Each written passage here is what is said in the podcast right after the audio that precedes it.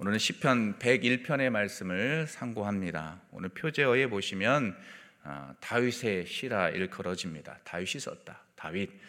아, 이 표제어에 걸맞게 이 본문은 분류를 하는데 제왕 시편이라고도 이야기하고 또 신정시라고도 말합니다.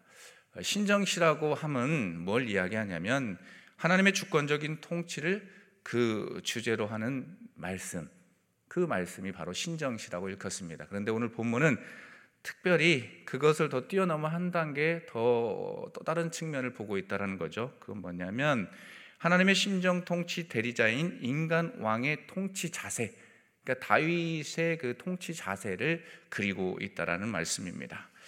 이러한 음, 내용을 근거로 해서 본다면 오늘 본문이 쓰여졌을 때 아마도 다윗의 통치 왕 원년 초기였을 것이다라고 많은 학자들을 주장합니다. 어쨌든 이러한 시대적 상황 가운데 쓰였던 우리 시편의 이 말씀들을 크게 두 부분으로 나눌 수가 있는데요. 1절에서 2절 그리고 3절에서 마지막 8절까지 그렇게 두 부분으로 나눌 수가 있습니다. 먼저 1절에서 2절 말씀을 보시면 여기에서 다윗은 하나님과 그분의 통치 원리인 인자와 정의를 찬양하는 것으로 본문이 시작하고 있음을 봅니다. 우리 1절 말씀 함께 읽어볼까요? 1절입니다. 시작. 내가 인자와 정의를 노래하겠나이다. 여호와여 내가 주께 찬양하리라. 아멘. 인자와 정의를 노래하겠다. 그렇게 하며 선포하며 시작하고 있죠. 이어 하나님의 신정 통치 대리자로서 완전한 길에서 행할 것임을 천명하죠. 그렇게 다짐하면서 이를 위해 하나님께서 자기에게 임해 주실 것을 임재해 주실 것을 강구하고 있습니다. 우리 2절 말씀 함께 읽습니다. 2절입니다. 내가 완전한 길을 주목하오리니 주께서 어느 때나 내게 임하시겠나이까 내가 완전한 마음으로 내 집안에서 행하리이다. 아멘. 특별히 이와 같은 말씀 속에서 음, 다윗이 하나님의 통치 원리인 인자와 정의를 찬양한 것에는 다 까닭이 있어서라는 것이죠. 까닭이 있다. 그것은 자신의 통치 원리를 바로 그러한 하나님의 통치 원리에 둘 것임을 선포하고 있습니다. 다시 말해서 다윗은 하나님의 신정 통치 대리자로서 하나님의 통치 원리를 자신의 통치 원리로 삼을 것이다. 라고 철저하게 말씀을 바탕으로 하나님의 그 주권을 인정하면서 그렇게 살아가겠고 그렇게 국정을 운영하겠다라고 고백하고 있는 것이죠. 그 내용이 1절에서 2절까지의 말씀입니다. 그 3절에서 8절까지 이제 두 번째 부분을 내용을 보시면 여기에서 다윗은 하나님의 신정 통치의 대리자로서 완전한 길로 행하기 위한 구체적인 실천 방안을 제시합니다. 완전한 길로 오늘 사실 시편의 101편의 딱 주제를 선포한다면 그 단어로 표현한다면 완전한 길입니다. 한번 따라해 볼까요? 완전한 길. 네, 네, 핵심 포인트는 그거예요. 사실은 어쨌든 완전한 길을 행하기 위한 이 다윗의 구체적인 실천 방안들이 오늘 본문 속에서 또 두 번째 부분에 그려지고 있는데 3절 상반절, 4절 상반절, 그리고 5절 상반절의 내용을 우리가 이어서 보도록 하겠습니다. 아, 먼저 3절 상반절 읽습니다. 시작. 나는 비천한 것을 내 눈앞에 두지 아니할 것이요. 4절 상반절입니다. 사악한 마음이 내게서 떠날 것이니. 그리고 5절 자기의 이웃을 은근히 헐뜯는 자를 내가 멸할 것이요. 라고 그렇게 선포합니다. 그렇게 완전한 길을 행하기 위한 구체적인 실천 방안으로 그 말씀을 선포하고 있습니다. 결론적으로 이 두 번째 부분에서 다윗은 악과 악인을 멀리 하겠다라는 것입니다. 악과 악인을 멀리 하겠다.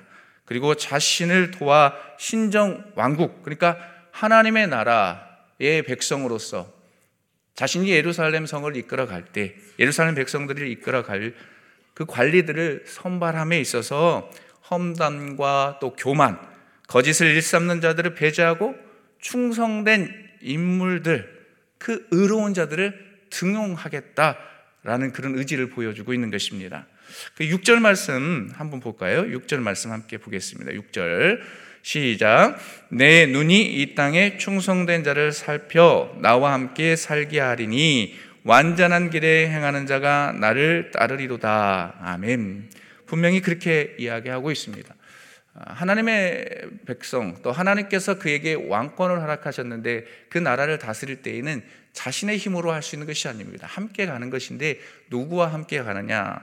완전한 길을 행하는 자들, 충성되고 의로운 자들, 깨끗한 자들과 함께 그 하나님의 나라의 백성으로서의 그 삶들을 살아나겠다라고 그런 의지들을 보여주고 있습니다.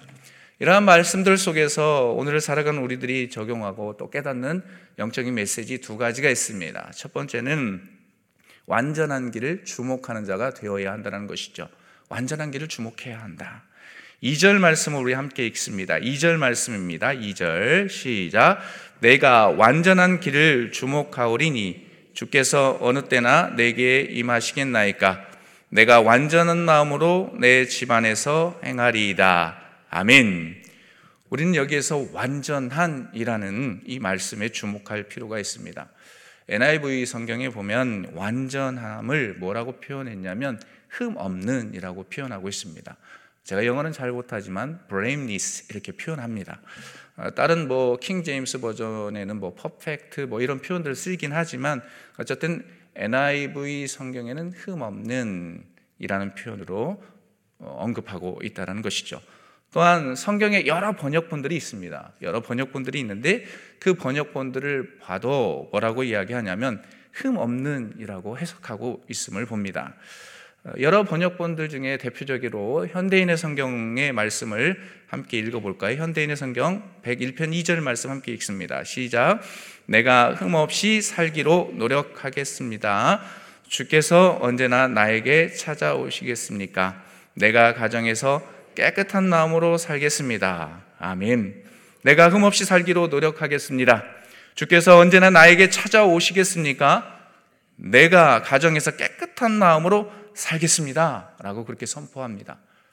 결국 내가 완전한 길을 주목하겠다는 이 말씀은 바로 흠 없이 완벽한 삶을 살겠다라는 다윗의 다짐임을 알 수 있게 합니다. 이러한 다짐이 그 당시 살아가는 다윗만의 다짐이 되어야 할까요? 아닙니다. 오늘을 살아가는 우리의 다짐이 되어야 한다. 되어야 함을 하나님은 오늘 다윗의 이 시편의 고백을 통해서 말씀하십니다. 다윗만 그렇게 살아간 것이 아니라 2023년 10월을 살아내는 우리들, 오늘을 살아가는 우리들에게도 그런 삶을 살아내야 함을 말씀합니다. 우리는 다른 사람의 비난을 받지 않도록 늘 삶을 점검하면서 또 다짐하고 또 다짐하고 다짐해야 합니다. 오직 흠 없는 자로 살아가겠노라고 말입니다. 흠 없는 자로 살아내겠다고. 그러나 이러한 삶을 살아내기란 보통 힘든 일이 아니죠. 목사님, 목사님 어떻게 흠 없는 삶을 살아낼 수 있습니까? 그래요. 힘듭니다. 힘듭니다. 너무나도 힘듭니다. 너무나도 나약한 존재가 바로 우리이기 때문에, 나이기 때문에, 또 너무나도 나약한 존재인 우리가 세상에 젖어 살기 때문에 너무나도 힘든 것은 분명한 사실이죠. 자명한 사실입니다. 하지만 그러한 삶 가운데 포기할 수 없는 것은 그리스도인으로서 살아가는 우리가 흠없는 삶을 살아내길 우리 주님은 원하시기 때문입니다. 마태복음 5장 48절 말씀 마음을 담아서 읽습니다. 시작. 그러므로 하늘에 계신 너희 아버지의 온전하심과 같이 너희도 온전하라. 다시 한번요. 시작. 그러므로 하늘에 계신 너희 아버지의 온전하심과 같이 너희도 온전하라. 아멘. 이 말씀은 오늘 다윗이 다짐한 흠없이 살겠노라고 다짐했던 그 내용과 함께 부합되는 메시지인 것입니다. 그 메시지와 함께 연결되는 하나님의 말씀인 것이죠. 여러분, 한없이 부족한 존재인 우리지만 주님께서 원하시는 것 바로 이것입니다. 주님은 하나님 아버지를 닮아가며 흠없는 살아내기를 분명히 이 마태복음 5장 48절에서도 그렇게 명령하고 계시고 명명하고 계십니다. 그렇게 살아내야 함을 가르쳐 주고 계십니다. 즉 온전한 삶을 추구하는 그런 삶을 살아내야 한다. 그렇게 말씀합니다. 그리스도인이라면 응당히 그러한 삶들을 살아내야 한다는 것이죠. 그렇다면 이러한 삶을 어떻게 살아낼 수 있을까요? 좀 전에도 이야기했지만 너무나도 힘든 일입니다. 너무나도 어려운 문제입니다. 그럼에도 우리는 담대하게 도전하며 완전한 길, 즉 흠없는 자의 삶을 살아내야 하는 것이지요. 오직 예수 그리스도를 바라보며 나아간다면 성령님의 도우심으로 흠없는 자의 삶을 추구하고 하나님께 영광을 돌릴 수가 있습니다. 여러분 예수님의 모습을 한번 떠올려 보시겠습니까? 배신당하고 억울한 상황 가운데 있을 때에도 예수님은 무엇 하셨습니까? 침묵하셨습니다. 그러면서도 예수님께서 바라보았던 존재가 있습니다. 그것은 오직 아버지 되시는 하나님만을 바라보았습니다. 고통스럽고 힘들지만 그 하나님을 바라보면서 그 십자가의 길을 걸으셨던 주님의 모습을 한번 떠올려 보십시오. 그 주님의 모습을 기억하며 살아간다면 우리도 언제나 겸손하게 완전한 길, 즉 흠없는 자의 삶을 살아낼 수 있게 되는 것이죠. 그러면서도 그것을 바라보면서 몸부림치며 깨어 기도하는 것입니다. 우리 예수님이 그렇게 견디셨는데 나는 나는 어떤 존재로 살아가고 있는 것인가? 과연 흠없는 자로 거룩한 자로 온전한 삶을 살아내고 있는 것인가? 그렇게 되묻고 되묻고 기도하며 나아간다면 분명히 우리 주님께서 흠 없이 완벽한 길을 걷게 하실 줄 믿습니다. 도전하십시오. 일어나십시오. 또 넘어져도 일어나 흠없는 자의 삶을 추구하며 완전한 길, 완전한 길을 향해 나아가는 하나님의 백성이 되시길 주님의 이름으로 축복합니다. 할 수 있습니다. 누가 했기에요? 욥기 1장 1절 말씀 한번 볼까요? 함께 읽습니다. 시작.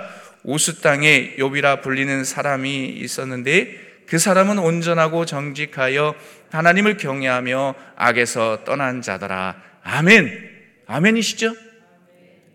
뭐 욥이 대단한 사람이었나요? 아닙니다. 우리와 성경이 똑같은 사람입니다. 뭐 성경에 엘리야는 뭐 위대한 사람이었나요? 위대한 사람이었죠. 우리와 성경이 똑같은 사람입니다. 그러니 우리들도 할 수 있는 것입니다. 온전하게 정직하고 하나님을 경외하면서 악에서 떠난 삶들을 살아낼 수 있는 그런 능력을 갖고 있습니다.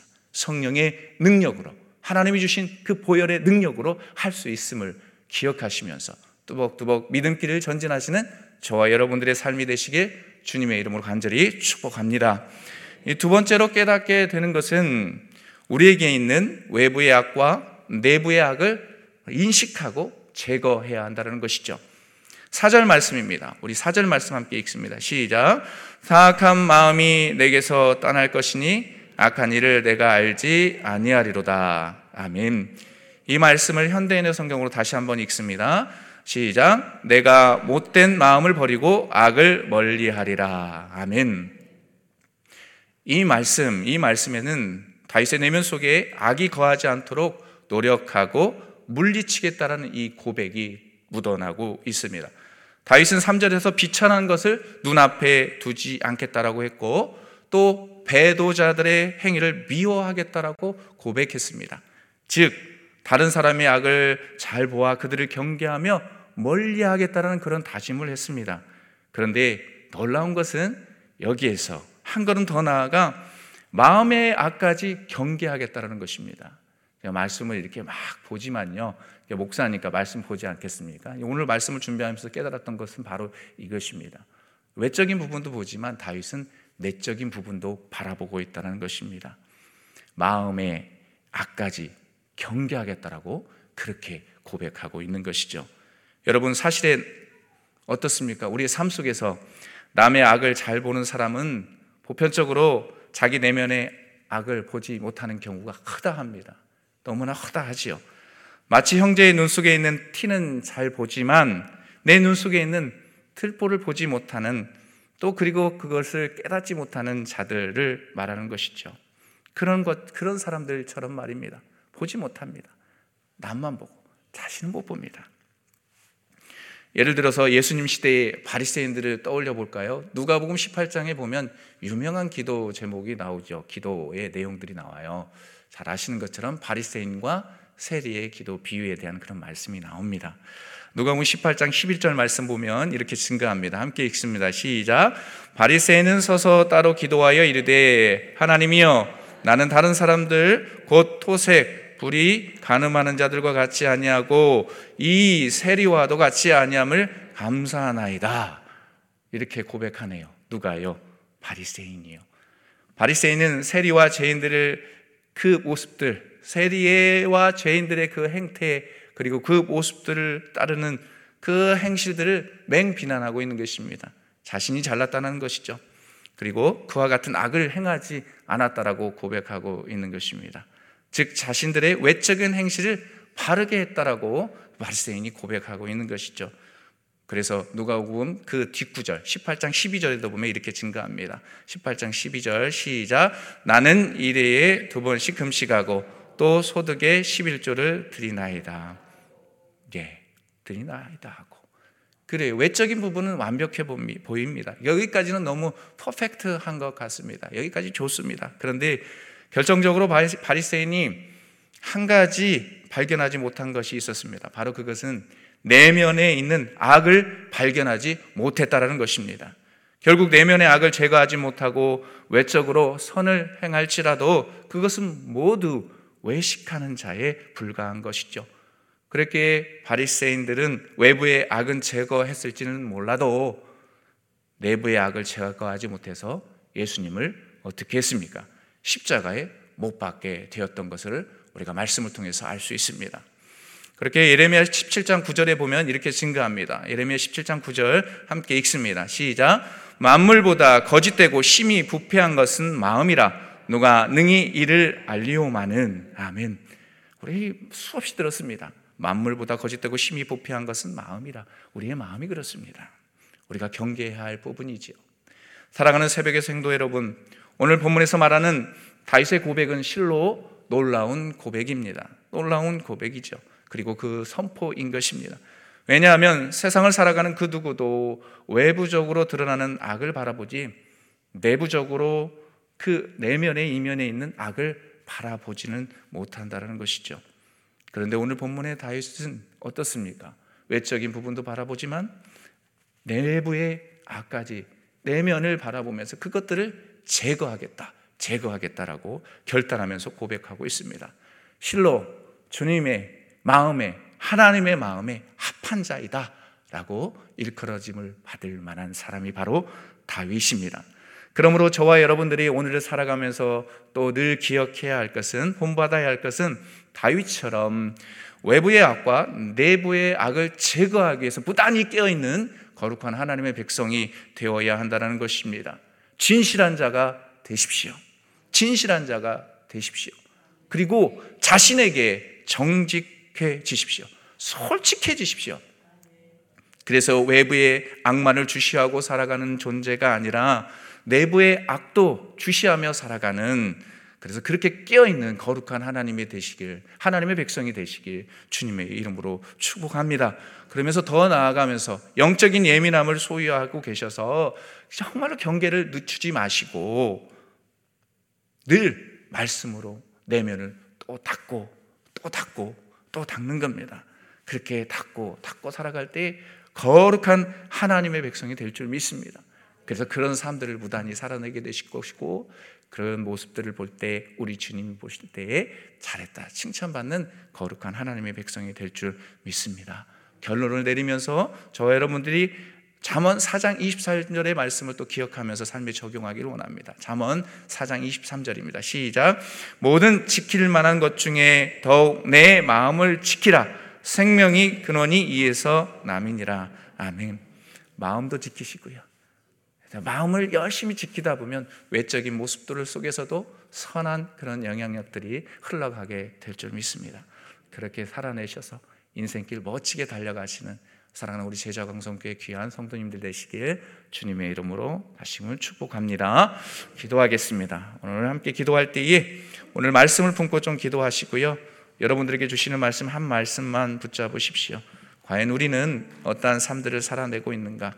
완전한 길을 주목하는 자가 되게 하시고 또 특별히 연약하지만 우리의 외부의 악만 주시하는 것이 아니라 내부의 악도 함께 주시하며 늘 경계할 수 있는 우리가 될 수 있도록 도와주시라고 기도하시고 여러분 잘 아시는 것처럼 뭐 우크라이나의 전쟁이 끝나기도 전에 중동에 화약고가 터졌습니다.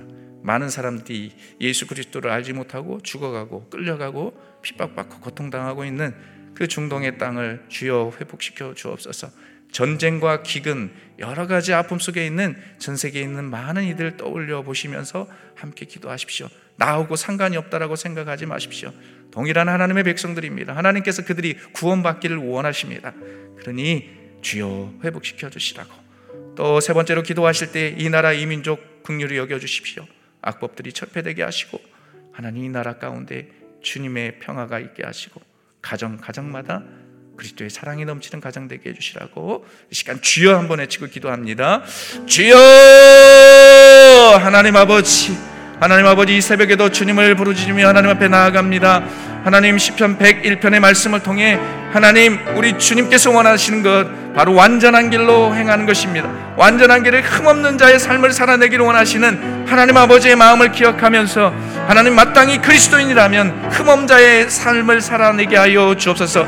온전한 삶을 살아낼 수 있도록 주여 도와주시게 없어서 그렇게 하기 위해서 우리 내면을 다스려야겠습니다. 하나님 우리의 내면에 있는 악들을 제거하여 주시고 그래서 하나님 아버지 세상을 바라볼 때에 선한 영향력을 행사할 수 있는 우리가 될 수 있도록 주님 도와주옵소서.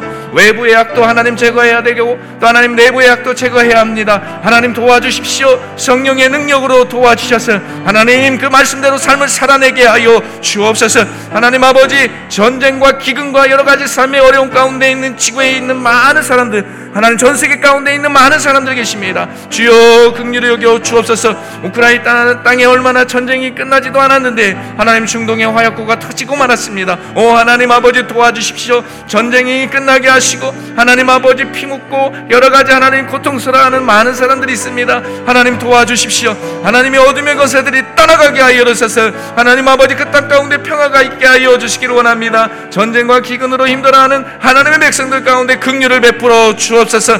이 나라 이 민족 하나님 긍휼을 베풀어 주시되 하나님 주께서 주시는 이 땅이 되게 하여 주시고 하나님 아버지 정치 경제 문화 가운데 하나님 주시는 회복의 역사가 있게 하여 주시기를 원합니다. 악법들이 철폐되게 하시고 그리스도의 은혜가 차고 넘치는 이 땅이 될 수 있도록 주여 은혜 베풀어 주옵소서. 우리의 가정도 하나님 아버지 극률함을 여겨 주셔서 가정 가정마다 아픔이 있고 상처가 있습니다. 주여 일어나게 하여 주옵소서. 가정이 다시금 든든히 치유받고 일어날 수 있는 이 땅이 될 수 있도록 성령이여 함께하여 주옵소서. 오 하나님 함께하여 주옵소서. 주님 함께하여 주옵소서 하나님 아버지 은혜를 감사합니다.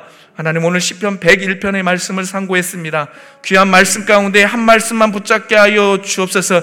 그것은 우리 주님께서 원하시는 것은 우리가 완전한 길로 행하는 것입니다. 흠없는 자의 삶을 살아내기를 원하시는 그 하나님 아버지의 마음, 그러면서도 하나님 아버지 외부의 악을 경계하면서도 내부의 악을 경계하기를 원하시는 그 하나님 아버지의 마음을 붙잡고 세상을 향해 나아갑니다. 주여 우리의 삶을 선하게 이끌어 주옵소서. 하나님 전쟁과 기근으로 힘들어하는 전 세계에 많은 사람들이 있습니다. 주여 불쌍히 여겨 주옵소서. 주여 우리가 할 수 있는 것은 기도밖에 없습니다. 주여 도와 주옵소서. 성령 하나님 역사해 주셔서 중동 땅에 또 하나님 저 우크라이나 땅에 주께서 주신 평화가 있게 하여 주옵소서. 이 나라 가운데에서도 주께서 원하시는 나라 아름다운 나라 되기를 원하옵고 존귀하신 예수님의 이름으로 기도하옵나이다. 아멘. 주여 주여 주여 하나님 아버지 하나님 아버지 아버지 아버지 아버지. 하나님 아버지 주님을 부르시며 나아갑니다. 긍휼히 여겨주십시오. 불쌍히 여겨주십시오. 하나님 만져주십시오. 주님